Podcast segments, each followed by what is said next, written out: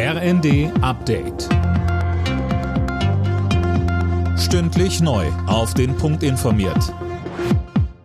Ich bin Jana Klonikowski. Guten Abend.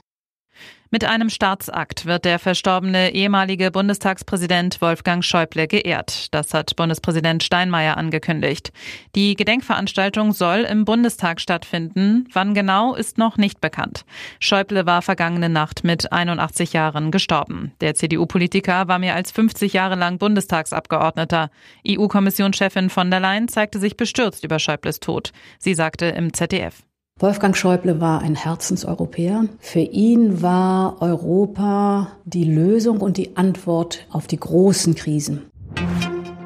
Die Hochwasserlage bleibt in Teilen Deutschlands angespannt. Mehrere Stauseen sind randvoll, unter anderem die Okertalsperre. Deswegen bereitet sich Braunschweig auf Hochwasser vor. Auch in Dresden steigen die Pegelstände der Elbe weiter an. Klimakrise, Umweltverschmutzung, Wilderei. All das hat das weltweite Artensterben in diesem Jahr weiter befeuert. Darauf weist die Naturschutzorganisation WWF in ihrem Jahresbericht hin. Mehr dazu von Tom Husse. Die großen Verlierer im Tierreich seien Löwen, Flussdelfine und Amphibien gewesen.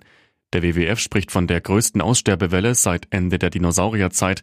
Allerdings gäbe es auch Lichtblicke, so hätten sich einige Tierbestände wieder etwas erholt, darunter Tiger in Indien oder Nashörner in Afrika.